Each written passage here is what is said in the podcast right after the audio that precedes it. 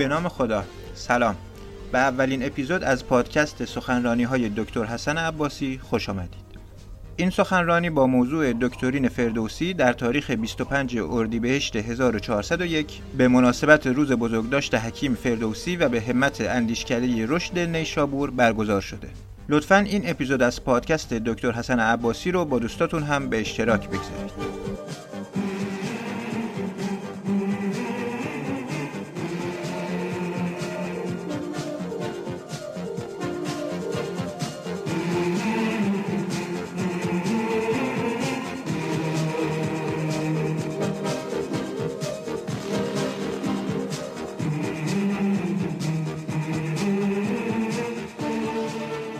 بله بسم الله الرحمن الرحیم. اعوذ بالله من الشیطان الرجیم. بسم الله الرحمن الرحیم و بهی نستعین. انه خیر ناصر و معین. سلام عرض می‌کنم خدمت همه دوستانی که صدا و تصویر ما رو در شبکه های مختلف اجتماعی میشنوند و می‌بینند. امروز 25 اردیبهشت 1401 رو که پشت سر گذاشتیم روز سال روز بزرگداشت حکیم ابوالقاسم فردوسی بود.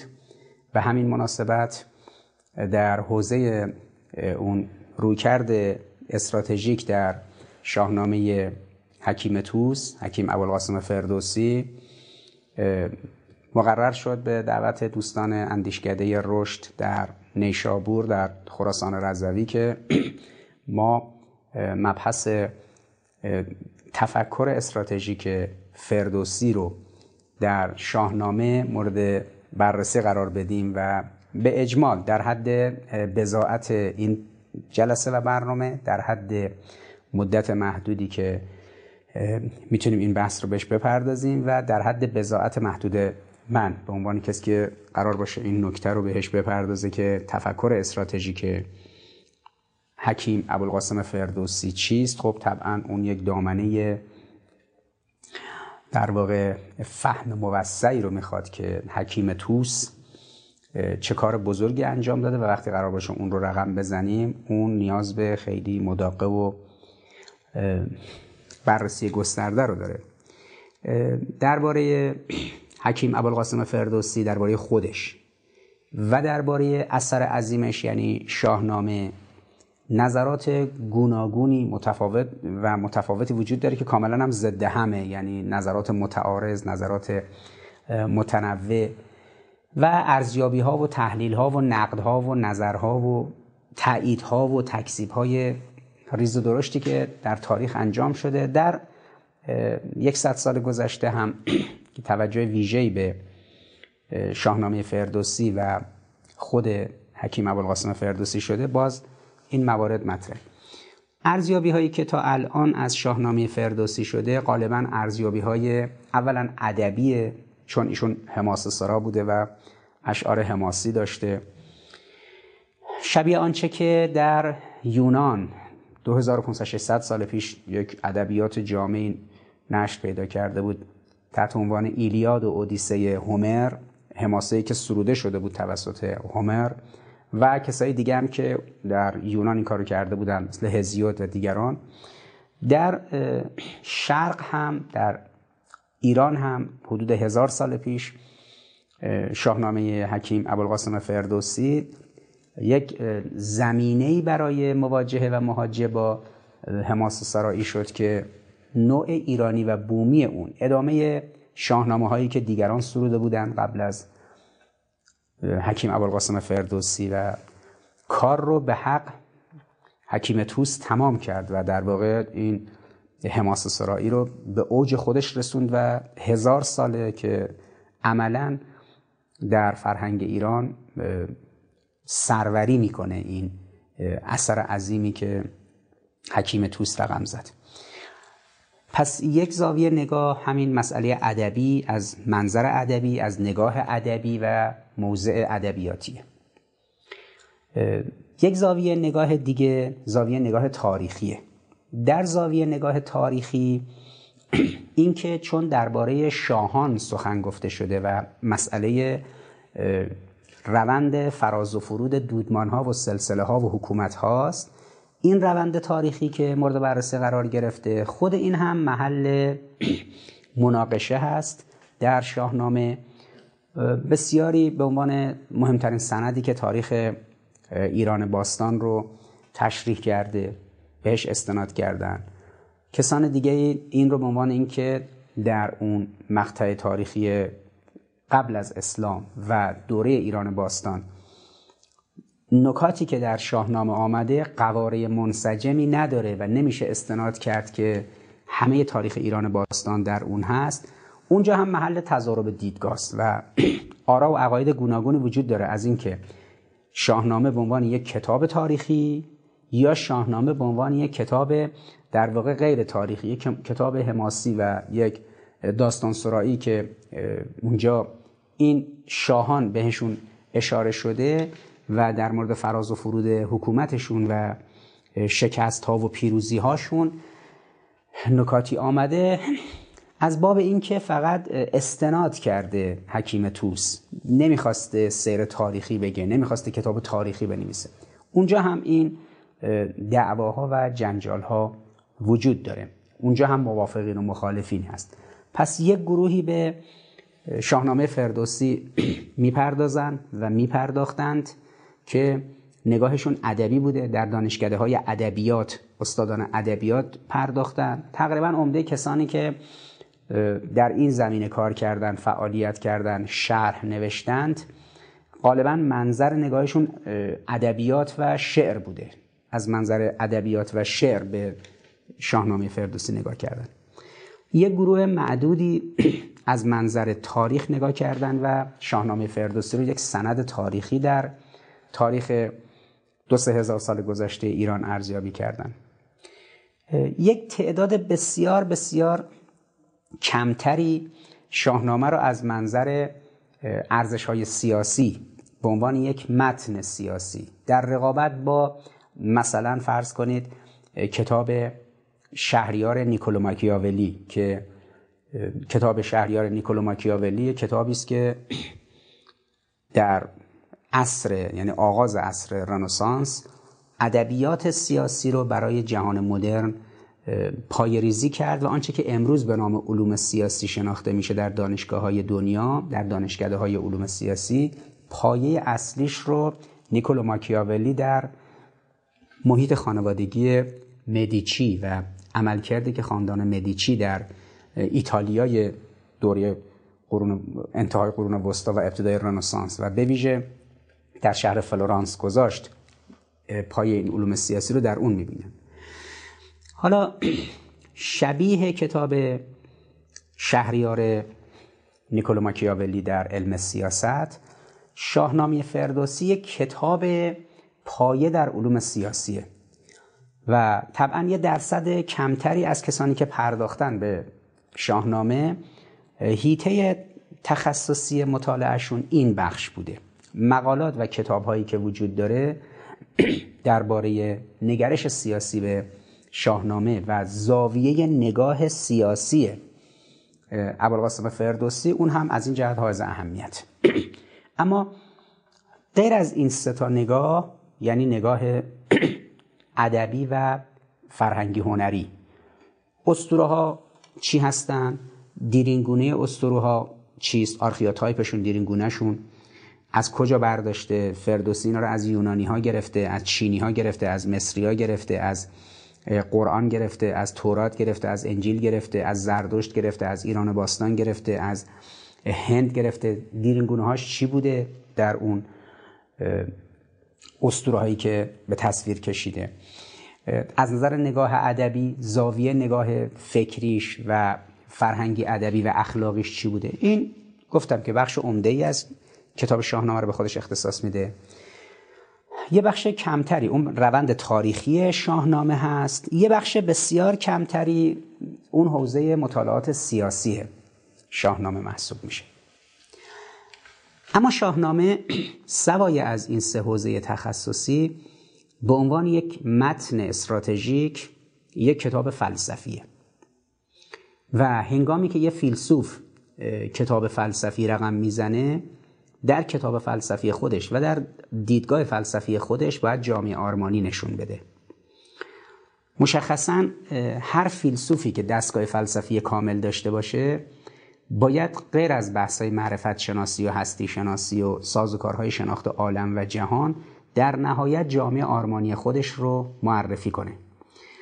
از این رو شما در ابتدای کتاب های ترریزی استراتژیک در مقدمهشون می‌بینید که عمده کسانی که این کتاب رو می‌نویسن مثلا در کتاب ترریزی استراتژیک کلیر اونجا می‌نویسه که هر کدوم از این فیلسوفان چه طرح استراتژیکی استراتژیکی داشتن؟ مثلا افلاتون طرح استراتژیکش کتاب جمهور بوده. یا دیدرو طرح استراتژیکش چی بوده؟ یا یه کسی مثل فرض بفرمایید تامس مور اون اوتوپیاش طرح استراتژیکش بوده. هر کدوم از فیلسوفا انتهای تفکر فلسفیشون اون نگاهشون به جامعه آرمانی که باید به وجود بیاد و این بحثای فلسفی پیچیده انتظایی که انجام میشه باید منتج بشه کف زمین و در جامعه به یک جامعه و روابط اجتماعی رو شکل بده. از اینجاست که ما درباره حکیم ابوالقاسم فردوسی هم که سخن میگیم ابوالقاسم فردوسی هم به عنوان یک حکیم طبعا اگر یک مبانی نظری رو اومده در جنگ های گوناگون در سلسله های گوناگون شاهان آمد و رفت حکومت ها زد و خورده قدرت های غرب و شرق افراسیاب در شرق و قدرت های مثل زحاک و غیره در غرب ایران و ایرانی که همیشه محل زد و خورد و جنگ و درگیری بوده. ترسیم کرده این حتما یک جامعه آرمانی مد نظرش بوده. اون جامعه آرمانیش در شاهنامه چیست؟ دنبال چی بوده؟ اصطلاحا طرح استراتژیک حکیم ابوالقاسم فردوسی چیست؟ پس یک چارچوب نظری داریم. هر فیلسوفی هنگامی دستگاه فلسفیش کامله که در دستگاه فلسفیش از اون مبانی و اتفاقات و وقایعی که بررسی می‌کنه فارغ شد انتهاش باید ما به یه جنبندی برسیم که این وقتی این جوامع رو نقد می‌کنه این رفتارها رو نقد می‌کنه کنار می‌ذاره حتما یک سخن جایگزینی مد نظر داره. این سخن جایگزین ابوالقاسم فردوسی چیست؟ این میشه طرح استراتژیک فردوسی که ما در قالب دکترین هر فیلسوف اون رو می‌بینیم که در اندیشهشون منتقدین بررسی می‌کنن. دکترین هگل چی بوده؟ دکترین کانت چی بوده؟ دکترین دکارت چی بوده؟ دکترین افلاتون و ارسطو چی بوده؟ دکترین ابن سینا چی بوده؟ مثلا فارابی دکترین خودش رو در قالب جامعه آرمانی موسوم به مدینه فاضله یک کتاب نوشته به نام مدینه فاضله یعنی در انتهای تفکر فلسفیش فارابی ابو نصر فارابی اومده کتاب مدینه فاضله رو نوشته یعنی جامعه آرمانی خودش. ملا صدرا جامعه آرمانیش چی بوده؟ طرح استراتژیکش چی بوده؟ دکترینش چی بوده؟ پس هر فیلسوفی هنگامی دستگاه فلسفیش کامله که ما صرفا تو مبانی نظریش نمونیم بلکه بتونیم دقیقا نشون بدیم بگیم که آقا این اجزا رو در حیطه عمل برای اداره جامعه داره یعنی یک تفکر استراتژیک دستبندی شده. که از جمعبندی این تفکرات استراتژیک و خروجی تفکر فلسفی فیلسوفان یه دانشی شکل گرفته به نام علوم استراتژیک. و لذا علوم استراتژیک خروجی تفکر فلسفی هر کشوری است. و همونطوری که ریاضیات علم پایه است و فیزیک مبتنی بر ریاضیات میاد محاسبات رو انجام میده و در علم مکانیک و علوم عینیتر از دل فیزیک و ریاضی این ابزار و تکنولوژی و پدیده ها ساخته میشن ما به عنوان مصرف کننده تکنولوژی این پدیده ها رو استفاده می‌کنیم. دانشمندانی هستند که در عرصه فیزیک و قبل از فیزیک در عرصه ریاضی این محاسبات انتظاعی و پایه و تخصصی رو انجام دادن که کار رسیده به مرحله عملی و عینی این پدیده تکنولوژیک. در علوم اجتماعی برای رسیدن به جامعه سازی و تمدن سازی هم. خروجی علوم انسانی وقتی میشه تمدن این تمدن حتما اون نگاه تمدنی و اون جامعه سازی حتما یه عقبه فلسفی داره. خب وقتی میریم سراغ فیلسوفان اگه فقط در معرفت شناسی و هستی شناسی و اون بحثای انتظایی کلانشون بمونیم که از دل اون تفکرات که مستقیما پدیده عینی اجتماعی در نمیاد بلکه خود اون حکیم و خود اون فیلسوف باید به ما نشون بده که اون جامعه آرمانی رو ما چجوری باید شکل بدیم. از این رو حکیم ابوالقاسم فردوسی به عنوان کسی که حکیمه حتما در دستگاه فکری فلسفیش در شاهنامه فردوسی جامعه مورد نظر خودش رو در لابلای این اشعاری که سروده و لابلای این حماس سرایی که کرده لابلای این زد و خورده شاهان و دیوان و دشمنان و دوستان و غیر و زالک تونسته نشون بده. این زاویه چهارم مد نظر ماست. منظور ما از دکترین ابوالقاسم فردوسی در شاهنامه تبیین تفکر استراتژیک حکیم ابوالقاسم فردوسی است. لذا ما خیلی درگیر اون مباحثی که استادان ادبیات استادان شعر و متخصصان فرهنگ و هنر وارد میشن. ما درگیر اون مباحث نمیشیم. خیلی هم درگیر مباحث تاریخی که این حالا صحت و سقم انگاره های تاریخی شاهنامه فردوسی چقدره؟ آیا واقعا یک کتاب مستند تاریخیه یا در واقع میشه عنوان یک سند تاریخی بهش استناد کرد یا نه؟ چرا عواستش یک پارگی وجود داره یک شکافا و منطقه الفراغایی وجود داره. بخشی از تاریخ باستان مطرح شده بعضی مطرح نشده. بعضی سلسله ها هستن بعضی نیستن بعضی شاهان هستن بعضی نیستن. اونم خیلی مد نظر ما نیست. یعنی ما نگاه صرفا ادبی که نداریم هیچ نگاه صرفا تاریخی هم نداریم نگاه صرفا سیاسی هم. مثل اونایی که شاهنامه رو یک کتاب صرفا سیاسی می‌تونن ببینن هم نداریم. منظر نگاه ما نگاه چهارمه. یعنی از زاویه مباحث استراتژیک نگاه می‌کنیم می‌خوام ببینیم که هنگامی که گفته میشه حکیم ابوالقاسم فردوسی. فردوسی به عنوان یک شاعر به عنوان یک کسی که میشه گفت مورخ بوده استاد علوم سیاسی بوده استاد تاریخ بوده استاد علوم سیاسی بوده شاعر بوده استاد ادبیات بوده استاد اسطوره شناسی بوده. اما حکیم بوده حکیم ابوالقاسم فردوسی. روی این کلمه حکیم به عنوان پیشوند اسم این انسان بزرگ هنگامی که تمرکز می‌کنیم این حکیم باید به ما یک خروجی در مورد نظام اجتماعی و جامعه آرمانیش داده باشه. زاویه نگاهمون در دکترین ابوالقاسم فردوسی اینه. حسن ابن علی ابوالقاسم فردوسی حدود هزار سال قبل در روستایی در نزدیکی توس در خراسان ایران متولد شد. حدود تقریبا هزار سال پیش و ایشون از یک خانواده دهقان برخواست و شیعه بود. به عنوان یک مسلمان شیعه که همون گونی که از اسمش هم پیداست حسن ابن علی ابوالقاسم فردوسی که کنیش ابوالقاسمه و همطوری که مستحضرید این عنوان فردوسی در واقع به عنوان یک فردوس یا همون پردیس به فارسی عربی فردوس یا همون بهشت به دلیل اون زاویه نگاهی است که ایشون داشت یک همچین صفتی درباره ایشون مطرحه. و لذا ما این انسان بزرگ شیعه رو یک عالم شیعی که اشراف خوبی به قرآن عظیم داشته اشراف خوبی به روایات رسیده از ائمه داشته. همان گونه که حافظ رحمت الله علیه بسیاری از غزلهاش ما به ازا در آیات قرآن داره و از آیات قرآن استفاده کرده به عنوان لسان الغیب که خودش هم گفته قرآن زبر بخواند بر چهارده روایت.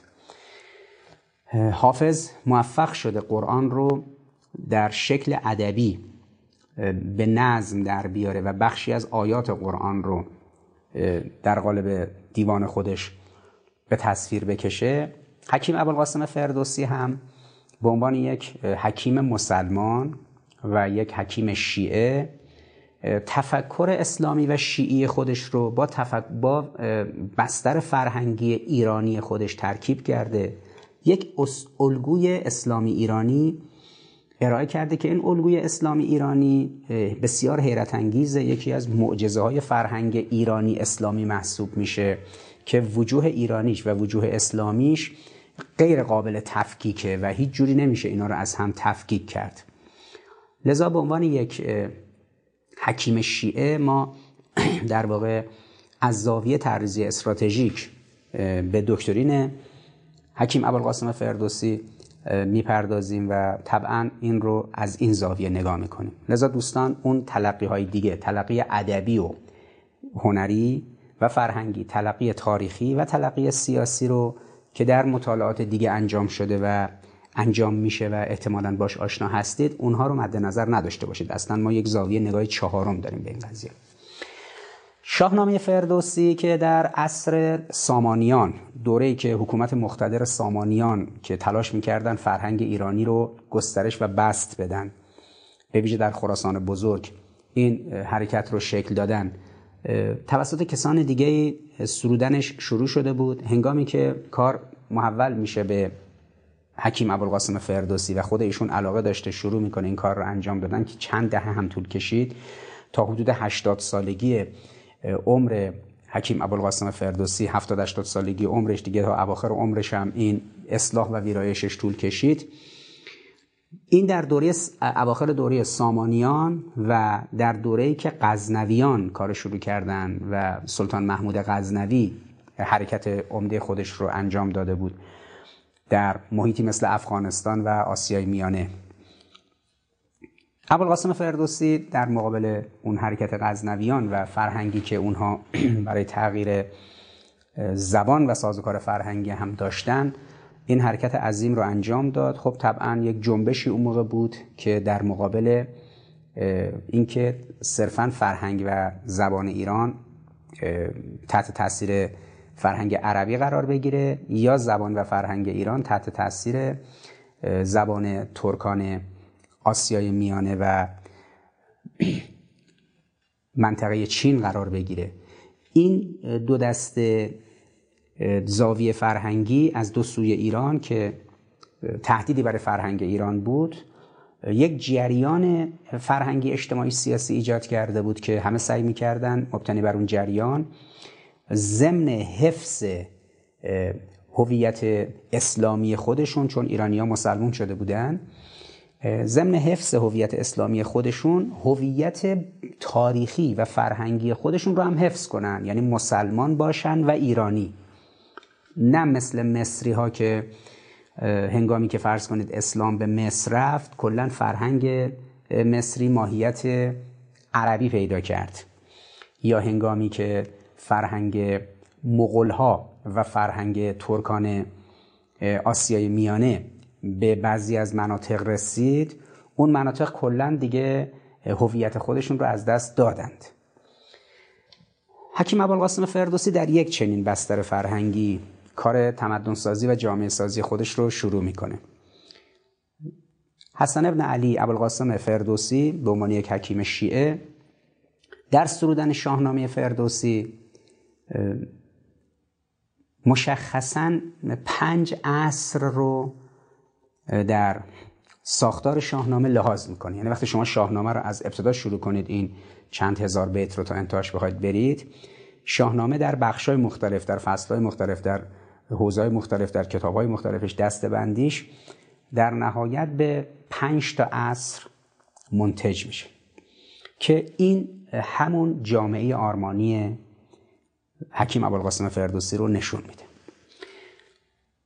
عصر اول عصری است که عصر پیدایش نخستین شاه یعنی کیومرس کار خودش رو شروع می‌کنه. دوره است که دوره در واقع آغاز همه مناسبات اجتماعی است و هنوز درگیری ها و اختلاف ها خیلی برجسته نشده. میاد به دوره پسر ایشون سیامک. در دوره سیامک درگیری با دیوها و اشرار خیلی برجسته تر میشه تا جایی که سیامک کشته میشه.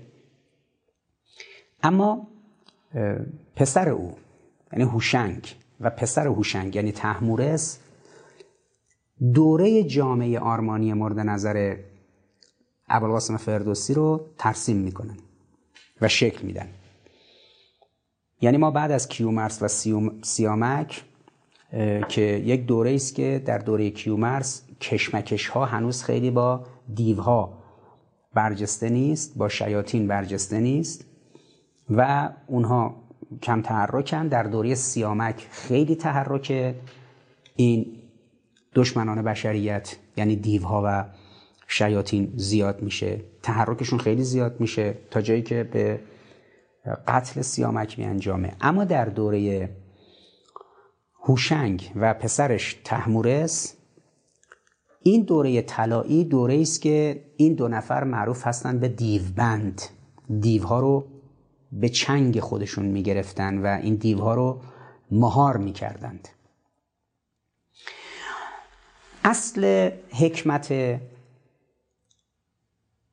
حکیم ابوالقاسم فردوسی بر این نکته مهم استواره که جامعه هیچ چاره نداره جز اینکه حکومت رو بپذیره. جامعه نیاز به حکومت داره و حکومت یک اصله و یک دولت مقتدر حکومت قوی یک اصله.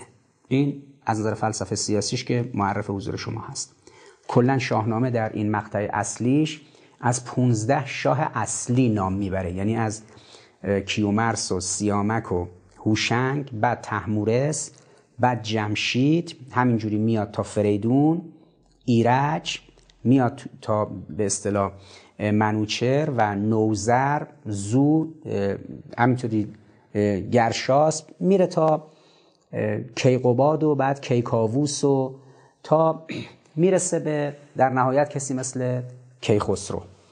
این روندی که از این 15 شاه اصلی ما در متن اصلی شاهنامه می‌بینیم خط اصلی مثل یک تسبیح که یک دونه هایی داره تسبیح یک نخ تسبیح رو شما می‌کشید داخل همه این دونه ها دونه های تسبیح رو یه پارچه می‌کنید و این تسبیحی که توی دست شماست.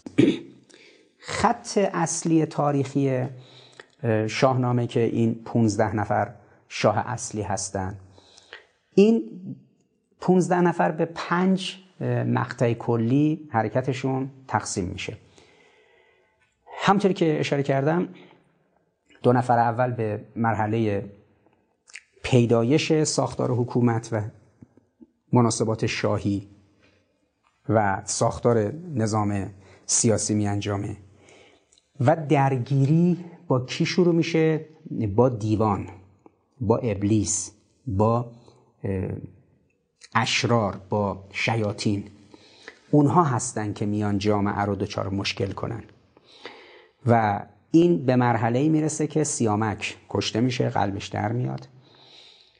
ولی پسرش هوشنگ و نوش تحمورس اینها ابتکار عمل رو دست می‌گیرن. جامعه رو و مردم رو و حکومت رو از دست ابلیس ها از دست شیاطین از دست دیوها نجات میدن. کل حرف حکیم ابوالقاسم فردوسی از نظر تعریض استراتژیک اینه که وظیفه حکومت ها اینه که مردم خودشون رو از ابلیس بگیرند. نه اینکه ابلیس رو از مردم خودشون بگیرند. ببینید این دوتا مسئله است. یه بار یه کسی میاد مردم خودش رو بیپناه می‌ذاره میره ابلیس رو از بین می‌بره دیوها رو صرفا از بین می‌بره. اما یک رویکرد دیگه ای وجود داره اونم اینه که مردم رو آماده می‌کنه مردم رو توجیه می‌کنه. مردم رو به یک بلوغ فکری اخلاقی فرهنگی میرسونه که مردم ابلیس رو کنار بزنن. مردم گرفته بشن از ابلیس. مردم گرفته بشن از دیوها و شیاطین. در هم تداخل نشده باشه. جامعه ای که مردمش و حاکمانش با شیاطین تداخل کرده باشن و روحیه شیطانی پیدا کرده باشن فاسد شده باشن اخلاقشون خراب شده باشه این مردم در واقع اسیر شیطانن. شیطان اومده در وجود اینا حلول کرده. حالا هرچی شما شیطان رو از اینا بگیرید فایده نداره. باید اینا رو از شیطان بگیرید. چون شیطان و ابلیس تا یوم معلوم اونگونه که در قرآن آمده بهش وقت داده شده تا آخر زمان یعنی تا یک مقطع مشخصی اصلا وقت داره. لذا نمیشه بریم الان شیطان رو از بین ببریم بگیم مردم شما دیگه کلا راحت شدید. بلکه آنچه که اهمیت داره اینه که حاکمان و حکومت ها باید مردم رو از شیطان و خلق و خوی شیطانی بگیرن. البته بیشتر اینجا متخصصین اخلاق در شاهنامه تاکید می‌کنن که بیشتر گرفتن مردم از خوی دیوان هست. دیو خویی داره خلق و خویی داره یه اخلاقی داره. ابلیس یه اخلاقی داره. شیاطین یه اخلاقی دارن. از اون خلق و خو و اخلاق مردم رو بگیرید یعنی مردم رو از ابلیس گرفتید. اصل حرف حکیم ابوالقاسم فردوسی جامعه سازی آرمانیش اینه که شاهان یک وظیفه بیشتر ندارن. اون وظیفهشون هم اینه که از مردمشون و سرزمینشون حفاظت و پاسداری کنن و این خلق و خوی ابلیسی و شیطانی رو از مردم خودشون بگیرن جدا کنن. که بهترین دوره که این اتفاق میفته در دوره هوشنگ و بویژه در دوره تحمورس که معروف هست به تحمورس دیوبند. یعنی دیو رو به چنگ خودش در می آورده میبسته مهار می‌کرده کنترل می‌کرده خب ما می‌دونیم که چنین حالتی در انبیا در تاریخ انبیا مربوط به حضرت سلیمانه. حضرت سلیمان 2950 سال پیش در همین فلسطین در شهر بیت المقدس اونجا حضرت سلیمان نبی شیاطین و جن رو مهار کرده بود تو چنگ خودش گرفته بود و کنترلشون می‌کرد. قرآن در یه آیه در قرآن هست که تاکید داره که اینا حتی می‌رفتن توی دریا براش قواسی می‌کردن اون مرواریت ها رو در می یا سازوکارهایی که امروز به نام زباهن شناخته میشه در اون دوره اون تکنولوژی هایی که در مسئله زوب فلزات و چارچوب های دیگه به صورت گسترده استفاده می شده در فلسطین اونها توسط همین طایفه جنیان و شیاطین انجام می شده جامعه فلسطین دوره حضرت سلیمان نبی یک جامعه است که همه چیز در کنترل اون پیامبر خداست. مردم کاملا معتقد و مؤمن حاکم هم که یک پیامبر پیامبر جوان باد در اختیارشه شیاطین در کنترلشن حیوانات در اختیارشن راحت باشون صحبت می‌کنه. حالا یک چنین وضعیتی پیش میاد ما اینجا حضرت سلیمان رو اون توانی که خدا بهش داده بود امکانی که بهش داده بود حکومتی که ایجاد کرده بود اونجا دیوها رو به بند کشیده بود.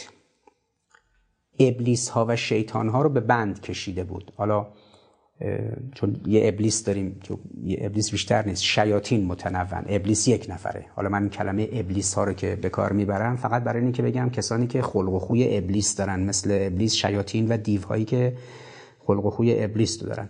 حالا این کلمه دیو هم دیو و پری. این دیو و پری دو تا واژه به اصطلاح فارسی هستن که پری بیشتر در مورد این طایفه جن از جنس زنان و معنس به کار میره. دیو از طایفه جن از جنس مردها به کار میره. این دیو و پری که گفته میشه درباره در واقع همون مقوله است که تحت عنوان جن شناخته میشه. حالا اینجا. در دوره کیومرس با پیدایش و آغاز حرکت در آفرینش حکومت و جامعه همه چیز خوب بود. در دوره سیامک اینا هجوم کردن آمدن اخلاق و فرهنگ جامعه رو تسخیر کنن. همین دیوها درگیری سیامک با اونها شروع شد و سیامک کشته شد. هوشنگ و کیومرس اومدن جامعه رو از دیوها زدودند. اخلاق جامعه رو عوض کردن. اخلاق جامعه رو غیر دیوی و غیر ابلیسی و غیر شیطانی کردن. و کلمه تحمورس دیوند از این جهت. اما نفر پنجم کار رو برعکس کرد. نفر پنجم یعنی جمشید که از بقیه مشهورتره و در فرهنگ جامعه ایرانی امروز هم کلمه های مثل تخت جمشید مثل جام جم مثل همین نوروزی که جمشید ابدا کرد و بسیاری از چارچوب های دیگه خیلی شناخته شده تره. اسم جمشید هم خب خیلی برای مردم مشهورتره. جمشید نفر پنجم در این سلسله بعد از کیومرس و سیامک و هوشنگ و تحمورس. و به عنوان فرزند اونها هنگامی که کارش شروع کرد یه ثبات و امنیتی در جامعه و کشور بود. اشتباهی که جمشید کرد این بود. اولا اومد کاخ و برج و بارو ساخت. یک بناهای عظیم معماری یک نظام تمدنی. همیشه حکومت ها به یک ثبات و آرامش و امنیتی که می‌رسن کارشون به جایی می‌رسه که شروع می‌کنن برج و بارو ساختن. کاخ ساختن حالا فرعون که باشه اهرام سلاسه رو می‌سازه نمادهای عجیب و غریب بلند می‌سازه. هر شاهی هر حکومتی هر سلسله در تاریخ در همه جای جهان. هنگامی که به ثبات نسبی می‌رسن هی آرام آرام از مردم فاصله می‌گیرن میرن توی چارچوب های معماری یک معماری های عظیم و عجیبی رو ایجاد می‌کنن برج و بارو می‌سازن بناهای عظیم می‌سازن و هرچی این بناهای عظیم بیشتر ساخته میشه اینا بیشتر از مردم فاصله می‌گیرن. اگر این بناها و این تشریفات و این کاخها نباشه که میگیم آقا معماری نیست نگاه کنید مناسباتی نیست اصلا فرهنگی نبوده. یعنی الان ما در مورد حکومت هایی که قضاوت می‌کنیم یه چیزی ازشون مونده. مثلا تخت جمشید در استخر در شیراز استان فارس یا مثلا دیوار چین یا آکروپولیس در یونان یا اهرام سلاسه در مصر. ما از وجود این معماری ها پی می‌بریم که یه دوران فرهنگ با شکوه بوده. اما اینکه از نظر اجتماعی مردم چه وضعیتی داشتن و این حاکمانی که یه همچین برج و باروهایی میساختن با طبقات زیرین جامعه فاصلشون چقدر زیاد بوده این دیگه مقفول میمونه. اما حکومت هایی هم بودن که این فاصله طبقاتی رو نداشتن. مثلا در بیابون های در واقع آسیای میانه در این مناطقی که امروز ترکمنستان، قزاقستان، قرقیزستان، ازبکستان حتی بخش بعضیشون مناطقی مثل مثلا تاجیکستان و غیره هستن. این مناطق یه مقداری که از سمرقند و بخارا و مرو و بلخ و این مناطق فاصله می گرفته داخل این مناطق که بوده توی مرو و بلخ و سمرقند و بخارا و هرات و توی همین توس و داخل ایران که می اومده نظام طبقاتی بوده توی حکومت ها جامعه طبقاتی بوده. شاهان یه جایگاه بالایی داشتن مردم لایه های پایین. طبیعتا برج و بارو و فرهنگ و معماری و ساخت و ساز هم زیاد بوده اما همونطوری که مورخین میگن وقتی می‌رفتی تو بیابون ها و محیط های بدوی طبقه اجتماعی نبوده. همه در یه سطح بودن همشون کاشتن شکار می‌کردن همه کپرنشین بودن.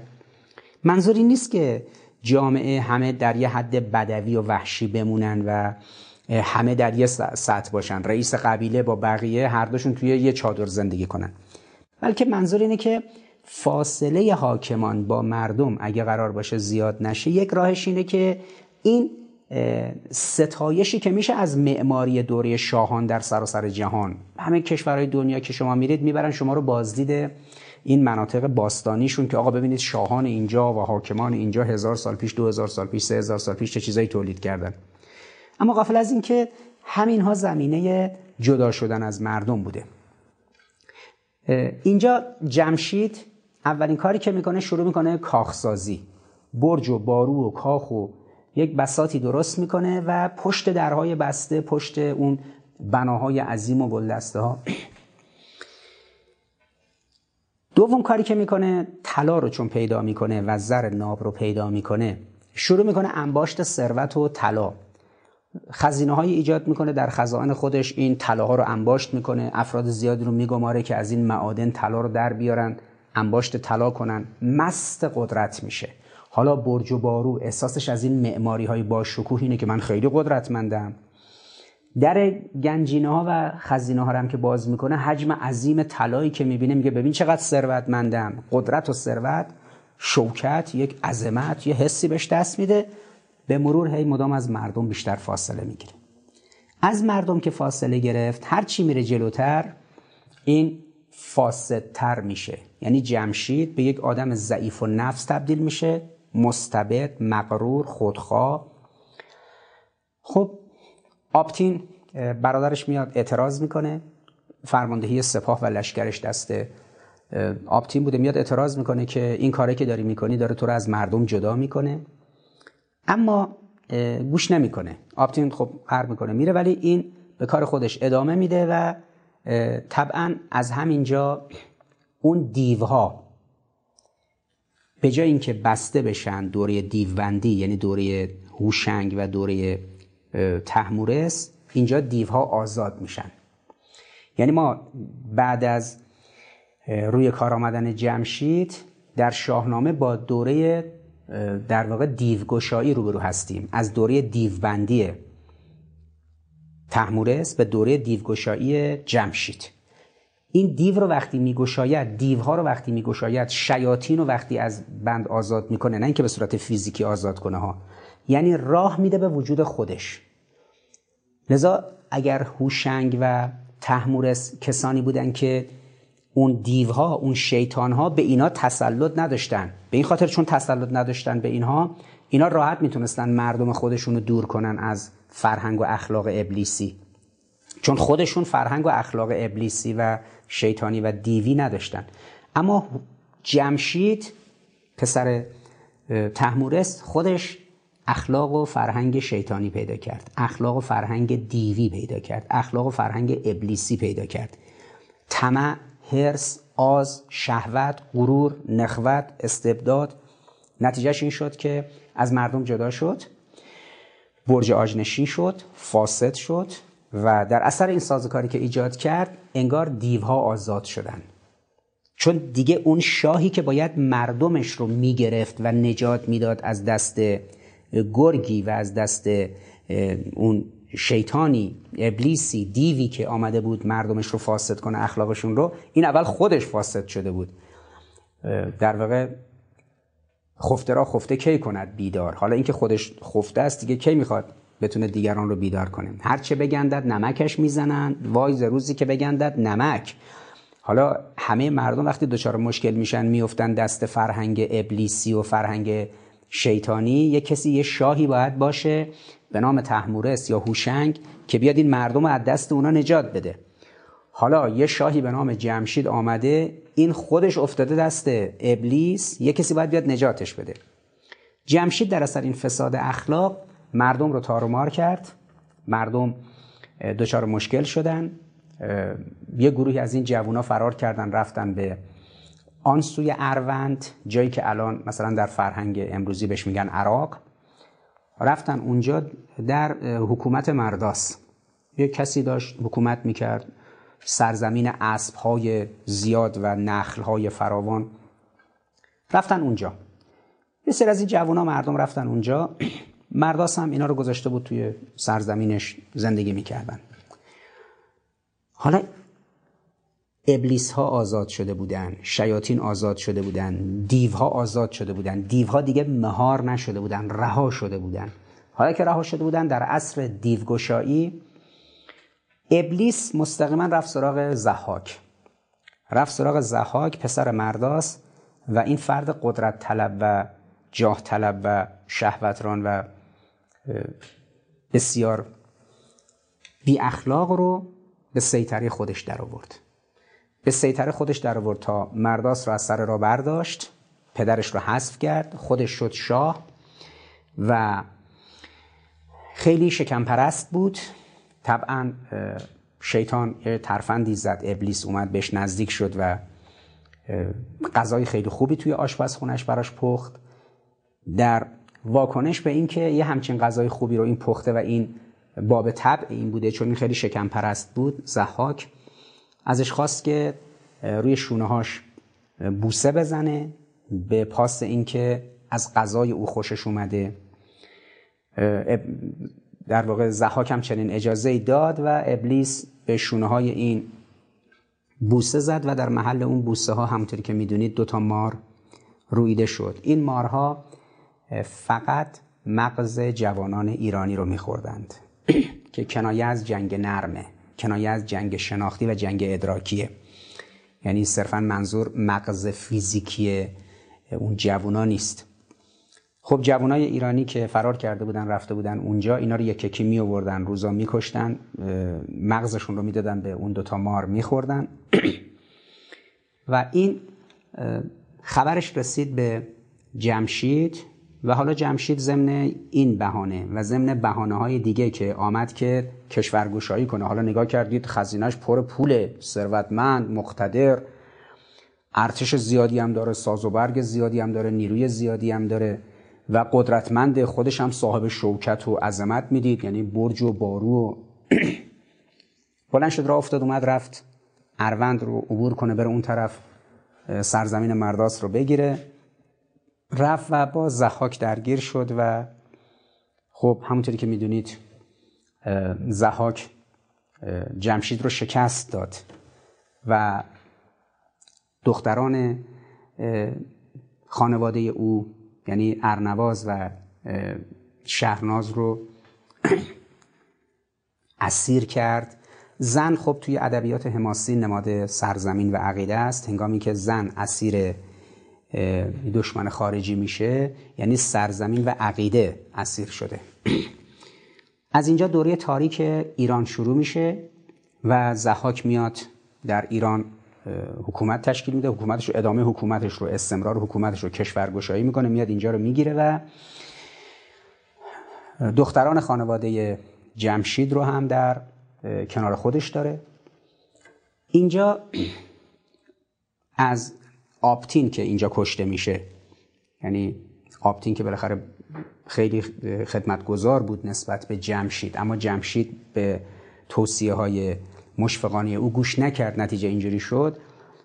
آپتین و زنش فرانک بعد از اینکه بچه دار میشن و آپتین کشته میشه بچهشون که میشه همون فریدون رو می‌برن می‌ذارن پیش فرد پارسایی در یک جایی توی کوهستانی جایی تا این بزرگ بشه.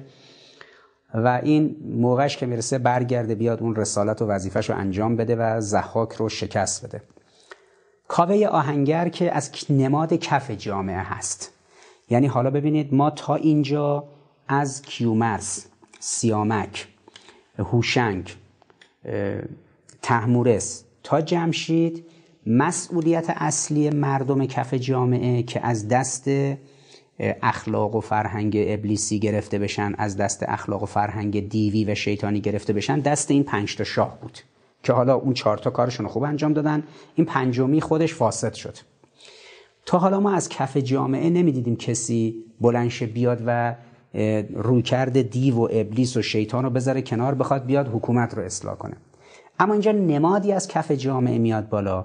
یک نفر به نام کاوه آهنگر که تعدادی از پسراش توسط جمشید و توسط همین زحاک کشته شدن. حالا کاوه آهنگر میاد که از کف جامعه بلند میشه میاد که با فرهنگ ابلیسی مبارزه کنه با فرهنگ دیوی مبارزه کنه با فرهنگ شیطانی مبارزه کنه.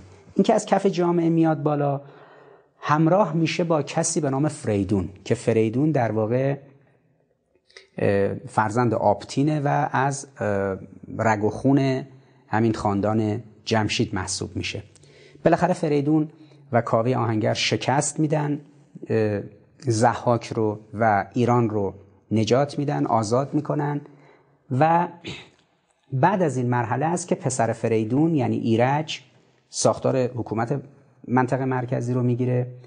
یه پسرش سلم یه پسرش هم تور در منطقه غربی و شرقی مستقر میشن در مناطق دیگه.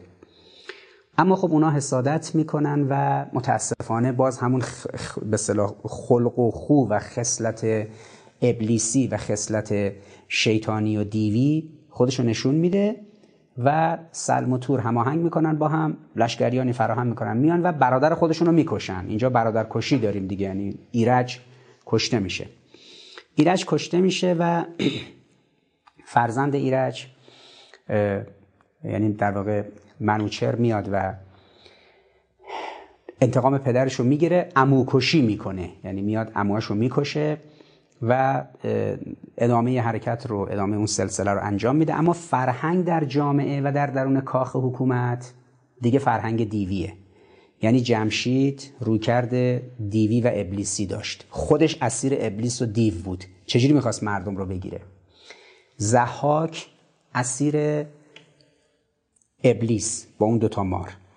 فریدون اومد زحاک شکست داد پسرش ایرج توسط دوتا برادرش کشته شد. دوتا برادر خلق و خوی ابلیسی قدرت طلبی و نزا. اینجا ببینید نزا دیگه بین خاندان و حکومتیه ما دیگه خبری از مردم کف جامعه نداریم.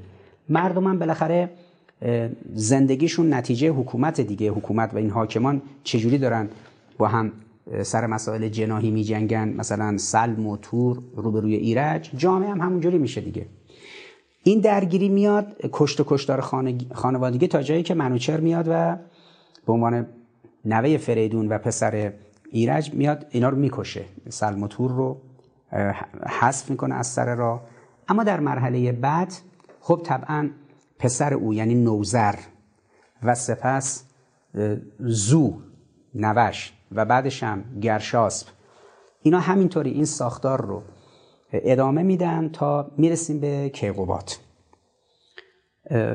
دوره کیقوبات که شروع میشه یک دوره جدیده که این دوره جدید یک عصر جدیده که کیقوبات خودش چهار تا پسر داشت که مهمترینشون یعنی کنار کیارش و پسرهای دیگهش مهمترین پسرش که کیکاووسه کیکاووس حکومت دست گرفت. بسیار فرد فاسدی بود قدرت طلب بود جاه طلب بود. تطمیع شد رفت به سمت مازندران. البته مازندرانی که اونجا گفته میشه این مازندرانی که ما الان در ساختار سیاسی ایران در شمال ایران می‌شناسیم نیست. اون مازندران یه جای دیگه بوده.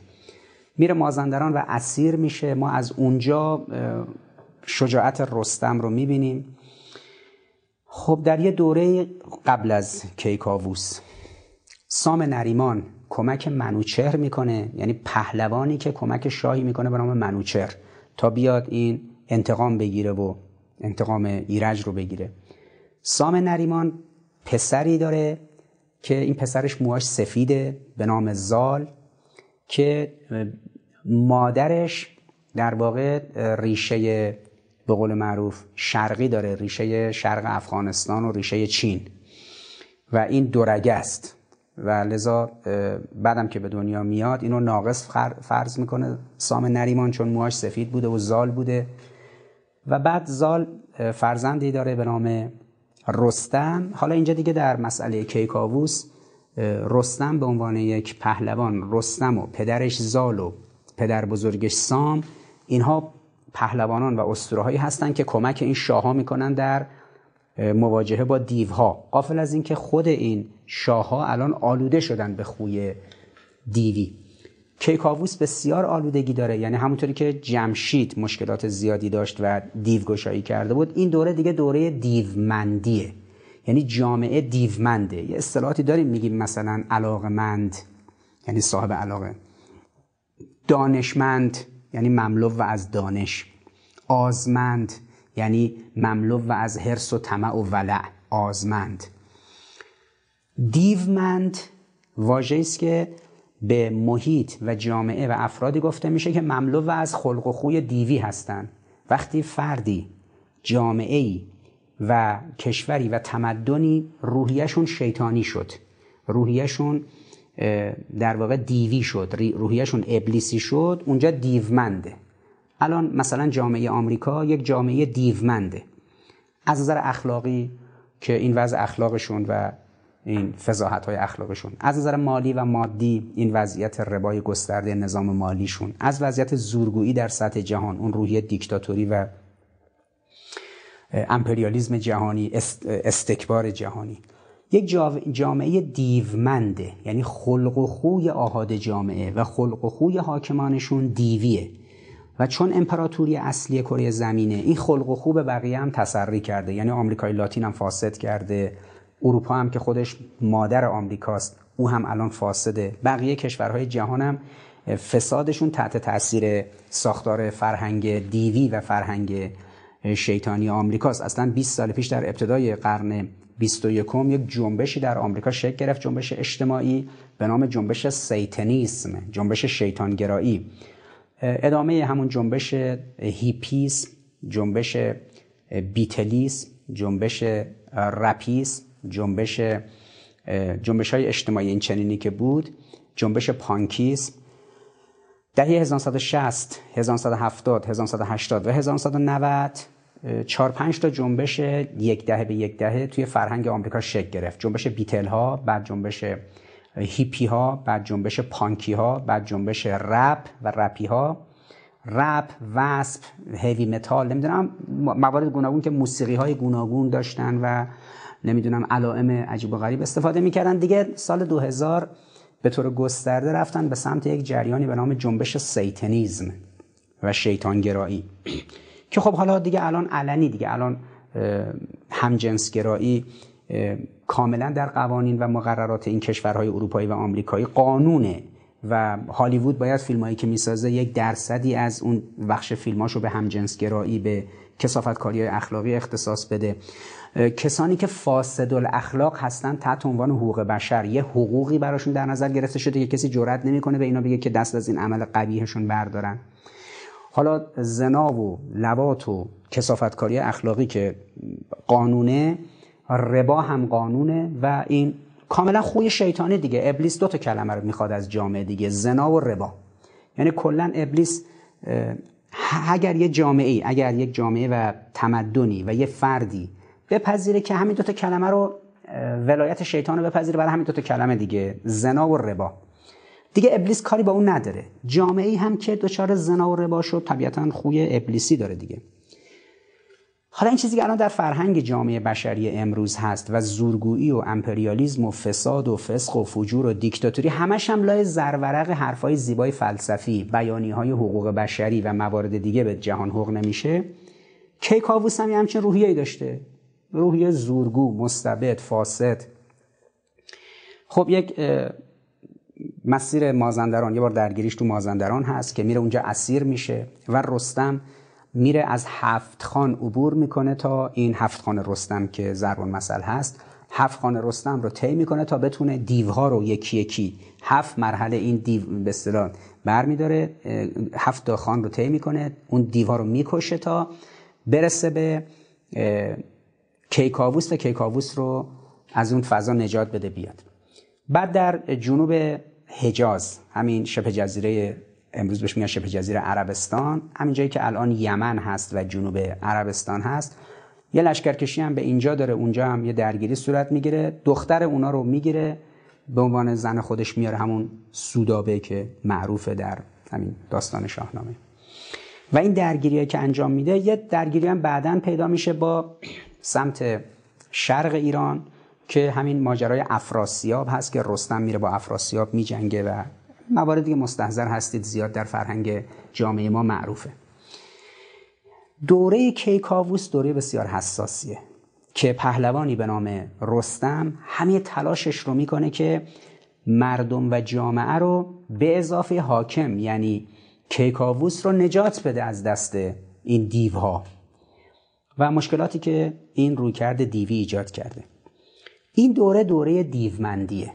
دوره دیومندی میاد تا عصر کیخسرو. یعنی جایی که دیگه گودرز و گیو و بقیه دیگه آرام آرام این فضا رو فراهم میشه که کیخسرو بیاد. نوید آمدن کیخسرو داده میشه. نوید داده میشه که کیخسرو داره میاد و حاکمیت کیخسرو شروع میشه. این 15 نفر که با کیومرس شروع میشه با کیخسرو خاتمه پیدا می‌کنه به چهار دسته کلی تقسیم میشه. عصر اول عصر پیدایش حکومت و شاهان و جامعه و جامعه سازی. دو نفر اول یعنی کیومرس و سیامک. عصر دوم عصر دیوبندیه که دو نفر بعدی این کارو می‌کنن. نفر سوم و چهارم هوشنگ و تحمورس. اینا میان دیوها رو میبندن. محیط رو جوری برای شیاطین ناامن می‌کنن که اینا نتونن بیان. اولا خود هوشنگ و تحمورس رو تحت تاثیر قرار بدن اخلاق اینا رو فاسد کنن. ثانیا برن سراغ مردم. مثل چوپانی میمونه که این چوپان وقتی می‌خواد از گوسفندا دفاع کنه اول باید بتونه از خودش دفاع کنه. لذا گرگ ها وقتی میان گله رو بزنن این می‌تونه از پس گرگ بر بیاد. یعنی خودش انقدر باید قوی باشه چون بره ها و گوسفندا که بیدفاعن. برن دیگه گوسفندن بیدفاعن کشته میشن. چوپان اول خودش باید بتونه از پس گرگ بر بیاد گرگ رو خونسا کنه بعد بتونه از گله دفاع کنه. اگر خودش از پس گرگ بر اومد و گرگ رو شکست داد دیگه کاری به گله نداره. چون که گرگی که اومده بود بره ها رو از بین ببره در مساف و رویارویی با خود چوپان کشته شد. اصلا دیگه نیاز نداره یه بار گرگ رو اینجا بکشه بعد بره با گرگا دوباره بر سر گله مبارزه کنه. اگر یک حاکمی و حاکمانی موفق بشون ابلیس رو در خودشون بکشن بعد می‌تونن اینو تسری بدن به آهاد جامعه. در دوره در دوره بعد از سیامک یعنی دوره هوشنگ و دوره تحمورس دیوها بسته شد چون خود این دو نفر این گونه زندگی می‌کردن نمیذاشتن روحیه و خلق و خوشون شیطانی بشه. اما از دوره جمشید که دیوها باز شدن. عصر سوم شروع میشه عصر دیوگشایی. دوره عصر دیوگشایی که عصر آزاد شدن دیو هاست و قلبه دیوها. دیوها از یک طرف شیاطین غلبه داشتن به خود جمشید در ایران از سوی دیگه این دیوهای آزاد شده غلبه داشتن به کسی به نام زحاک.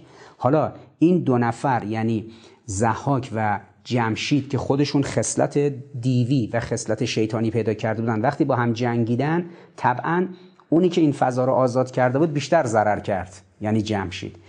و او اومد سرزمین اینو گرفت فریدون که اینو خونسا کرد فریدون که زحاک رو شکست داد ولی دوره بعدش یعنی پسرش ایرج که کشته شد و نوش منوچر که درگیری رو شروع کرد تا اموها رو از بین ببره و فضا رو دوباره تلطیف کنه این مرحله نه تنها منوچر به تنهایی زورش نمی‌رسید بلکه یک و یک پهلوانی به نام سام سام نریمان اومد کمکش. این همینجوری میاد تا زمان کیکاووس که تو دوره کیکاووس هم باز دوباره عمده کار و فشار رو دوش کسی به نام رستم می‌بینیم رستم دستان. همه این اتفاقا که داره میفته نه فقط شاهان نمی‌تونستن ابلیس زدایی کنن شیطان زدایی کنن بلکه خود این شاهها یه کسی کمکشون بود مثل سام یه کسی کمکشون بود پهلوانی مثل رستم. با کمک اون بتونن نجات بدن خودشون و جامعه رو که غالبا هم نمی‌تونستن. این دوره بهش میگیم دوره دیومندی. یعنی از دوره بعد از ایرج بعد از فریدون و ایرج دوره ای که شروع میشه با منوچهر به بعد این دیگه تا انتها دوره است که جامعه دیومنده. حکومت و حاکمان ترکیبی هستن از انسان و خوی ابلیسی. و این آلودگی درشون هست. یعنی کسی نیومد اینا رو تسکیه کنه. آیه قرآن چیه؟ انبیا آمدن برای چی؟ و یزکی هم و یعلمهم الکتاب و الحکمه. انبیا رسول قرار داده شدن رسالت داشتن. که بیان. اولا تسکیه کنن مردم رو و یزکی هم سپس و یعلمهم الکتاب و الحکمه. به مردم تعلیم بدن کتاب و حکمت رو. اما قبلش باید مردم رو تسکیه کنن تو مسیر کار. تسکیه هم عنوانش مشخصه دیگه. وقتی از کلمه تسکیه میگیم این کاری است که در زبان عربی در تلاسازی استفاده میشه در معادن طلا. هنگامی که یک سنگی و یک مجموعه بخش عظیمی از یک معدنی در میارن که رگه های طلا داخلشه این رو می‌ذارن توی کوره. مثلا یک فرض کنید سنگ ده کیلویی. از این مثلا فرض کنید ده گرم طلا می‌خوان بگیرن. به این سنگ و خاک انقدر حرارت زیادی میدن توی کوره این حرارت زیاد موجب میشه که این داغ بشه طلا یک فلزی است که زود زوب میشه آب میشه جاری میشه. میاد میریزه توی ظرفی از این ده کیلو سنگ و خاک که حرارت داده شد مثلا ده گرم طلا گرفته میشه. به این کار میگن تسکیه یعنی کلمه عربی تسکیه در قرآن یا همین واژه‌ای که درباره مال گفته میشه یعنی زکات زکات مال یا تسکیه انسان یعنی انسان یا مال انسان اونجوری توی سختی ها قرار بگیره اون اصلش خالص خالصش آب بشه بیاد بریزه داخل یه ظرفی این میگن تسکیه شده. خب کی باید مردم رو تسکیه کنه؟ انبیا و یا زکی هم و یا علمهم الکتاب و الحکمه توی شاهنامه کی این کار خوب انجام می‌داد؟ تحمورس. تحمورس دیوبند بود هوشنگ دیوبند بود. اینا می اومدن خودشون رو تسکیه می‌کردن که ابلیس توشون نفوذ نداشته باشه جوهری خودشون که می‌شد طلای وجودشون اون به اصطلاح زر وجود خودشون اون مؤثر بود در مورد جامعه. این میاد در دوره جمشید. جمشید خودش آلوده است دیگه تسکیه نشده. از جمشید به بعد یعنی بعد فریدون میاد زهاکو از بین می‌بره ایران آزاد می‌کنه. اما دوباره از دوره پسرای خود فریدون همین وضعیت شکل می‌گیره. سندش هم اینه که سلم و تور دو تا از پسرای فریدون برادرشون ایرج رو میان می‌کشن. و اونجا منوچر به عنوان نوه فریدون مجبور میشه بره اموکشی کنه. ببینید اینجا این حالت بدی که وجود داره همه دارن همدیگر رو توی اون کاخهای سلطنتی می‌کشن اینجا قلبه اون ابلیس است بر اینها قلبه اون دیو. این حالت ادامه پیدا می‌کنه دوره است که دیگه دوره دیوگشایی وقتی دیوها آزاد شدن حالا با همه انسانها حلول کردن در انسانها انسانها خلق و خوی دیو و ابلیس پیدا کردن به این دوره میگن دوره دیومندی جامعه دیومنده. حاکمان و مردم مملو و از خلق و خوی دیو شدن. این میشه اصر چهارم. اصل اول اصر پیدایش اصل دوم اصر دیو بندی اصل سوم اصل دیو گشایی اصل چهارم اصل دیومندی جامعه دیومنده اصر پنجم که با کیخسرو آغاز میشه اصریه که منتظر اون منجی. منتظر اون دیوبند بعدی. یعنی در عصر کیخسرو به بعد این حس منتقل میشه که حکیم ابوالقاسم فردوسی جامعه رو در حالت انتظار ترسیم می‌کنه. جامعه منتظره که یک دیوبندی بیاد یک تحمورس دیوبندی بیاد یک هوشنگی بیاد و جامعه رو نجات بده. جامعه رو از چنگ این دیوی که در درون نفس تک تک ما هاست نجات بده. این دوره با کیخسرو با در واقع کیخسرو به اون مرحله نهایی خودش می‌رسه. البته تو این مسیر خب در این مقطعی که کیکاووس همش داره دردسر درست می‌کنه و هی رستم باید اینا رو حل کنه ماجراهای گوناگون رخ میده مثل ماجرای سیاوش و همون زنی که از کشورهای عربی اوورده بود سودابه. اون کشمکش عاطفی که به وجود میاد بعد سیاوش مورد نفرت اون زن قرار می‌گیره. بعدا خود سیاوش میره با فرنگیس ازدواج می‌کنه در همین سرزمین توران در شرق ایران. و این مناسبات هم وجود داره.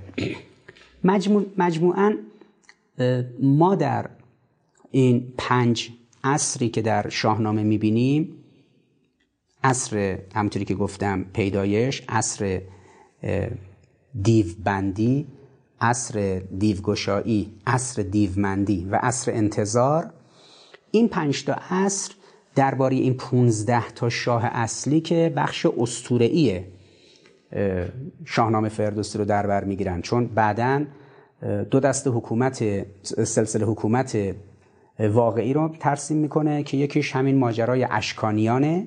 سلسله اشکانیان که بیش از 400 سال بر ایران حدود 400 سال بر ایران حکومت کردن طولانی ترین دوره. و بعد هم ساسانیان هست که دیگه ساسانیان در انتهاش در دوره یزدگرد مرحله است که اسلام وارد ایران میشه و در جای ختم میشه که دیگه اسلام وارد ایران میشه. این بخش که بخش تاریخ واقعی است یعنی اشکانیان و ساسانیان این خیلی مد نظر نیست. اون بخش غیر تاریخیش یعنی بخش اسطوره‌ای مد نظره. چون شاهنامه مجموعاً چهار تا سلسله هست. سلسله پیشدادیان که از کیومرس شروع میشه تا تقریبا قبل از کیقوباد. بعد کیانیان هستن که کیقوباد و کیکاووس میاد تا کیخسرو. بعد اشکانیانن و بعد هم ساسانیان. این چهار گروه یعنی گروه اول پیشدادیان گروه دوم کیانیان گروه سوم اشکانیان و گروه چهارم ساسانیان دو تاشون واقعی هن. یعنی سلسله تاریخ واقعی دارن دو تاشون واقعی در واقع اسطوره‌ای که برگرفته از تاریخ انبیاست مشخصا ماجرای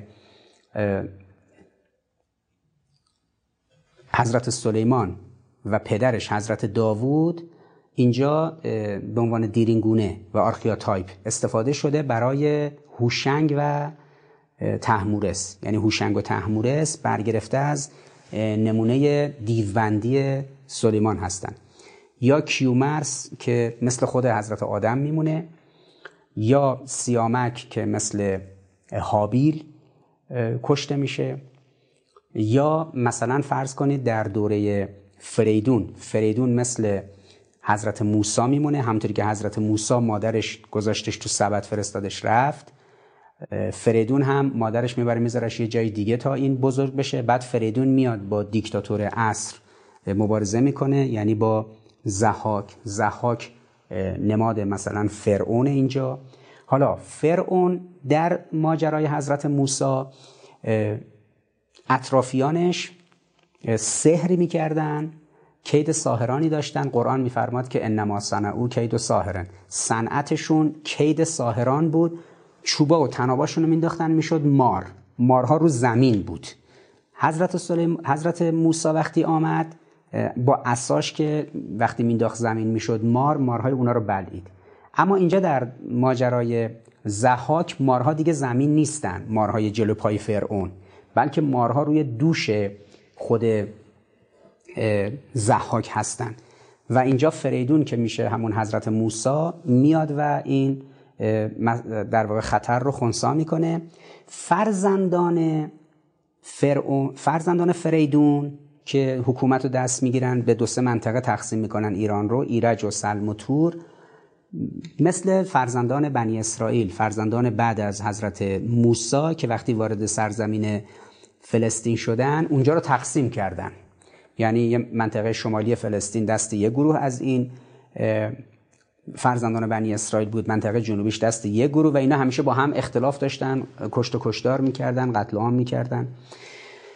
در واقع اینا همه اسطوره است که از انبیا گرفته شده. یعنی مبتنی بر قرآن این آمده این انبیا رو یکی یکی به اسطوره تبدیل کرده. یعنی اصطلاحا در هنر در داستان نویسی در نمایش و سینما بهش میگن archetype یعنی دیرین گونه اینکه اولین بار این اتفاقی که الان ما از روش افسانه می‌سازیم شعری میسراییم نمایشنامه می نویسیم کتاب داستانی مینگاریم یا فیلم سینمایی می‌سازیم اولین بار اینو کی اجرا کرده؟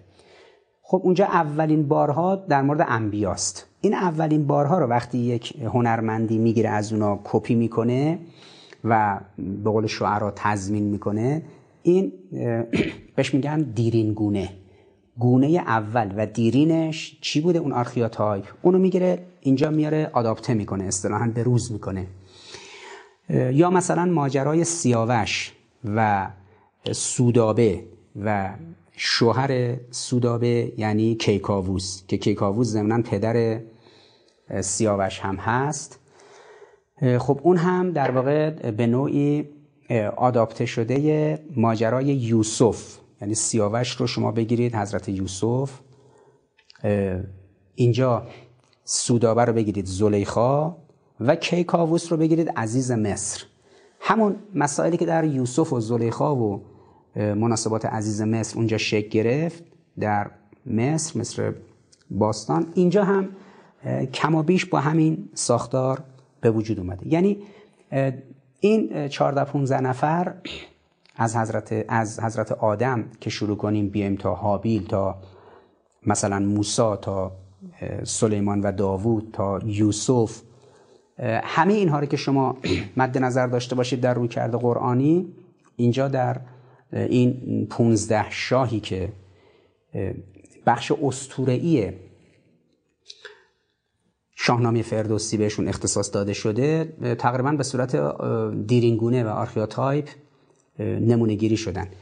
حالا اینجا بعد از اینکه دوره کیانیان تمام میشه خاتمه پیدا می‌کنه و دوره اشکانیان شروع میشه و بعدم دوره ساسانیان یکی از ابهام های جدی اینه که چرا دو تا دوره مهم قبل از اشکانیان در شاهنامه نیست.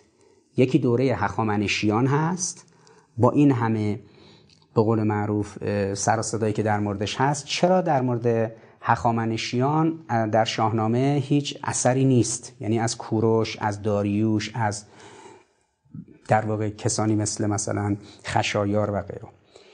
یا هنگامی که مشکلات دیگه پیش میاد و تو دوره سلوکیان اونها نیست. البته از اسکندر و موارد دیگه یاد شده ها. ولی اینکه این دستبندی تاریخی چرا هخامنشیان سلوکیان اشکانیان و ساسانیان قوارمند تاریخی نیست. از اینجاست که کسایی که نگاه تاریخی دارن می نویسن که قرار نبوده که فردوسی در واقع کتاب تاریخ بنویسه.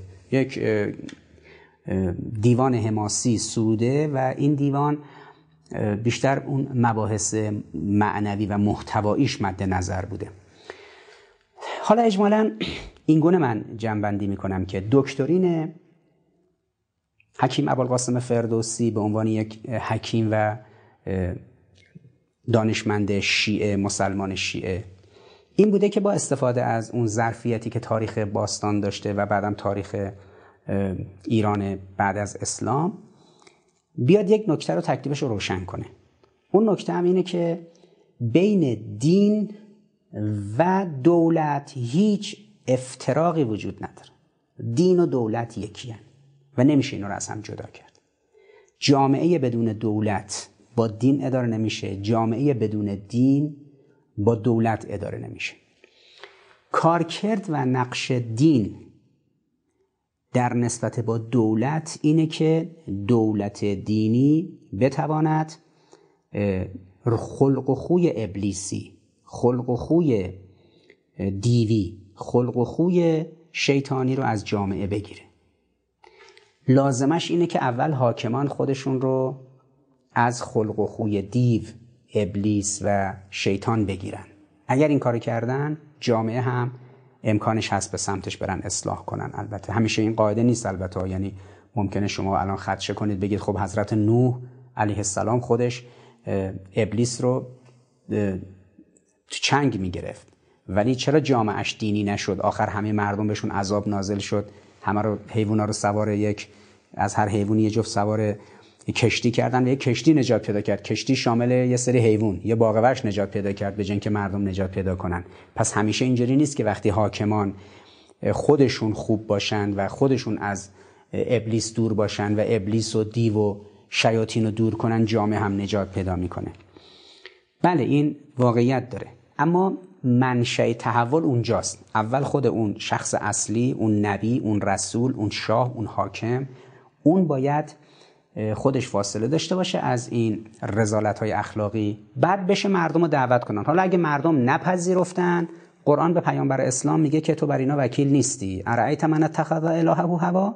دیدی که این مردم مردم بعضی از این مردم این هوس خودشون رو می‌گیرن خدای خودشون. یعنی هوس خودشون رو گرفتن خدا. ارعیت من اتخذ الهه هوا؟ دیدی اینایی که هوا و هوسشون رو می‌گیرن خدای خودشون؟ اف انت تکون علیه وکیلا؟ پیامبر تو وکیل اینا نیستی ولش کن. اونا کل انعام بل هم ازل سبیلا. اونا مثل چارپا میمونن بلکه در زلالت و گمراهی بیشتر. ولشون کن. تو اصلا به اونا فشار نیار برای اینکه دین رو بپذیرن. اینو خدا به پیامبر میگه و به همه انبیا. پس اصل اول در اصلاح جامعه اینه که حاکمان ابلیس و دیو و شیطان رو بزدایند. از خودشون. تا بتونن جامعه رم دعوت کنن که جامعه اون رو کنار بگذاره. اما اگر که حاکمان خودشون آلوده شدند و خودشون در چنبره ابلیس قرار گرفتن و دیو و شیاطین اون رو مصادره کرد. اینجا دیگه اون حاکمان نمی‌تونن مردم رو راهنمایی کنن به درستی. دولت فاسد میشه. پس نس اولا در دکترین حکیم ابوالقاسم فردوسی دین و دولت یکی قابل امتزاج و از هم قابل امتزاجن و از هم قابل تفکیک نیستن. نکته دومش اینه که حتما حاکمان باید دیوبند باشند. اگر حاکمان دیوبند بودند نجات رو می‌تونن رقم بزنن. در غیر این صورت اگر دیو آزاد میشه در جامعه یعنی حاکمان دیوگشایی می‌کنن مثل جمشید دیگه نمیشه جامعه رو نجات داد. باید بمونی تا یک تحمورسی و یک هوشنگی بیاد دوباره دیو رو ببنده. لذا فرهنگ انتظار فرهنگ جستجو برای فرهنگ تلاش برای برگشت و آمدن منجی آمدن یک تحمورس برای بستن دیوها و نجات دادن جامعه. این در دکترین ابوالقاسم فردوسی به عنوان یک حکیم کاملا مستطر. پس جامعه آرمانی که حکیم ابوالقاسم فردوسی ترسیم می‌کنه یک جامعه کاملا نبوی مبتنی بر حرکت انبیاست الگو گرفته از انبیاست.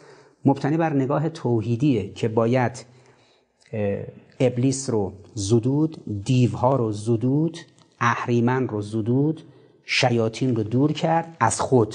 تا بعد بتونی جامعه رو دعوت کنی. به عنوان حاکم باید بتونی این کارو بکنی تا بعد بتونی جامعه رو دعوت کنی. این روح کلی دکترین حکیم ابوالقاسم فردوسیه. در یک کلام میشه گفت که حکیم ابوالقاسم فردوسی در شاهنامه نویسی ابلیس نام نویسی رو هم به موازاتش انجام داده. شاهنامه غیر از اینکه این 15 شاه اصلی و شاهان فرعی حتی خود رستم یه دوره حکومت می‌کنه حدود هفت سال. شاهان جور و جوری هستن. شاهان سمت افراسیاب اون بخش در واقع شرق ایران اون سمت خاقان چین این طرف سمت غرب بعد سمت مناطق عربی شاهان گوناگونی وجود دارن. ولی اون 15 شاه اصلی که در واقع مثل یک نخ تسبیح همه رو میشه به هم متصل دونست و سیر اصلی این پنج لایه جامعه سازی در عصرهای پنجگانه دیوبندی و دیوگشایی و دیومندی و انتظار برای بازگشت یک منجی برای مهار اون دیوهای نظام اجتماعی اینها مبتنی بر سیر حرکت انبیاست مبتنی بر سیر حرکت نگاه توحیدی در قرآنه. لذا شاهان که ترسیم شده به موازاتشون زد و خورد با اهریمنان و ابلیس ها هم و شیاطین و اون دیوها هم ترسیم شده. شاهنامه از این منظر در درون خودش ابلیس نامه هم هست. تقریبا میشه گفت بهترین مرجعی که می‌تونه به ما بگه بعد از کتاب های آسمانی. می‌تونه به ما بگه که چجوری میشه ابلیس رو شناخت و چجوری میشه خطر ابلیس برای جامعه رو ترسیم کرد. این رو در شاهنامه میشه دید. حکیم ابوالقاسم فردوسی به زیباترین شکل ممکن به ما نشون داده که وقتی ابلیس و شیاطین و دیو آمدن حاکمان رو تسخیر کردن در اونها حلول کردن روح اونها رو فاسد کردن چه بلایی بر سر جامعه میاد و چه سستی به وجود میاد. از اونجا به بعده که دشمنان به داخل جامعه امید میبندند. مادامی که جمشید دیوها رو نگشوده و خودش به تسخیر دیو نفس خودش و هوس و هوای خودش در نیومده کسی نمی‌تونه به ایران نگاه چپ کنه. اما از اونجا به بعده که زحاک میاد راحت ایران رو می‌گیره و دختران خانواده جمشید یعنی ارنواز و شهرناز رو اسیر می‌کنه کنیز خودش می‌کنه. این به عنوان کتاب شاهنامه کتاب الهی نامه ضمنا کتاب ابلیس نامه هم هست و به خوبی این خط ابلیس رو نشون داده. در واقع در یک جمله همونطوری که گفتم حکیم ابوالقاسم فردوسی حق مطلب رو درباره تفسیر این فراز در قرآن به خوبی ادا کرده. اعوذ بالله من الشیطان الرجیم. پناه می‌برم به خدا از شر شیطان رجم شده و رانده شده. هنگامی که ما بخوایم همین آیه رو بفهمیم. اعوذ بالله من الشیطان الرجیم. وقتی وارد شاهنامه میشیم از کیومرس تا کیخسرو رد پای اون شیطان رجم شده. رد پای اون دیوها اهریمنها. اون شیاطین رو و ابلیس رو می‌بینیم که چطور میان افراد حکومت این پهلوانان این همه رو فاسد می‌کنن. پسرکشی سهراب. برادرکشی سلموتور. اموکشی پدرکشی. و این مواردی که وجود داره. خیانت زنان تسخیر زنان. خیانت مردان جرم و جنایتی که صورت می‌گیره حسادت ها در واقع زیراب زنی ها توطعه کردن ها دستیس چینی ها همه این مواردی که در ساختار سیاست می‌بینیم حاصل اینه که این رضایل اخلاقی سیاسی کلان در سطح استراتژیک در اون کاخ ها و سرسراهای حکومت ها همش به خاطر وسوسه های ابلیس و دیو و اهریمنان و شیاطینه. و لذا حکیم ابوالقاسم فردوسی در دکترین سیاسی خودش و دکترین استراتژیک خودش با تسلطی که به مباحث قرآنی داشته به خوبی تونسته این حق مطلب رو ادا کنه. از این رو امروز رو که پشت سر گذاشتیم روز 25 اردیبهشت 1401 رو روز بزرگداشت حکیم شیعی حکیم مسلمان شیعه حضرت ابوالقاسم فردوسی حسن ابن علی ابوالقاسم فردوسی رو که گرامی میداریم. این انسان عظیم بخشی از آیات قرآن رو که حالا در یه فرصت مختزی من باید اون فرازهایی از آیاتی که مستقیما ترج... اون فرازهایی از ابیات و اشعار فردوسی رو که مستقیما ترجمان آیات قرآن هست رو. یه موقعی باید مبسوط اونها رو توی برنامه بهشون اشاره کنم که این مشخص بشه که وقتی میگیم که ایشون اشراف داشته به قرآن و اینها رو وارد این ساختار حماسی و حماس سرایش کرده به خوبی روشن بشه شبیه کاری که حضرت حافظ انجام داده اما امروز رو پشت سر گذاشتیم روز بزرگ داشته. حکیم ابوالقاسم فردوسی رو. و من هم به نوبی خودم گرامی میدارم این روز رو و به مردم شریف ایران مردم مسلمان ایران و انسانهای آزاده و مردم مسلمانی که مفهم توحیدی دارن و مسئلهشون زدودن ابلیس و شیطانه. همونطوری که قرآن فرموده شیطان برای شما عدو مبینه. خدا به آدم و بنی آدم تو قرآن فرموده که ابلی شیطان برای شما عدو مبینه. در دشمن شناسی قرآنی که شیطان ابلیس دیوها و اهریمنان عدو مبینن یعنی دشمن آشکار شما هستن. دشمنی آشکار اینها رو کی می‌تونسته خوب ترسیم کنه؟ حکیم ابوالقاسم فردوسی. لذا این در دشمن شناسی از چه دشمنی؟ دشمنی به نام ابلیس. به زیبایی تونسته حق مطلب رو ادا کنه.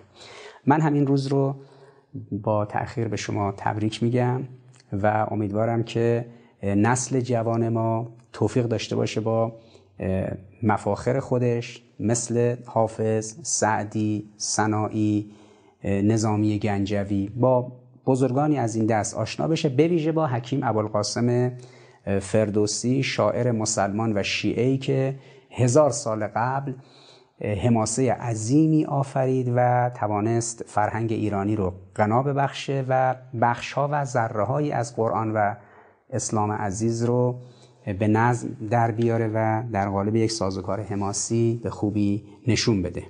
موفق و معید باشید انشالله و سلام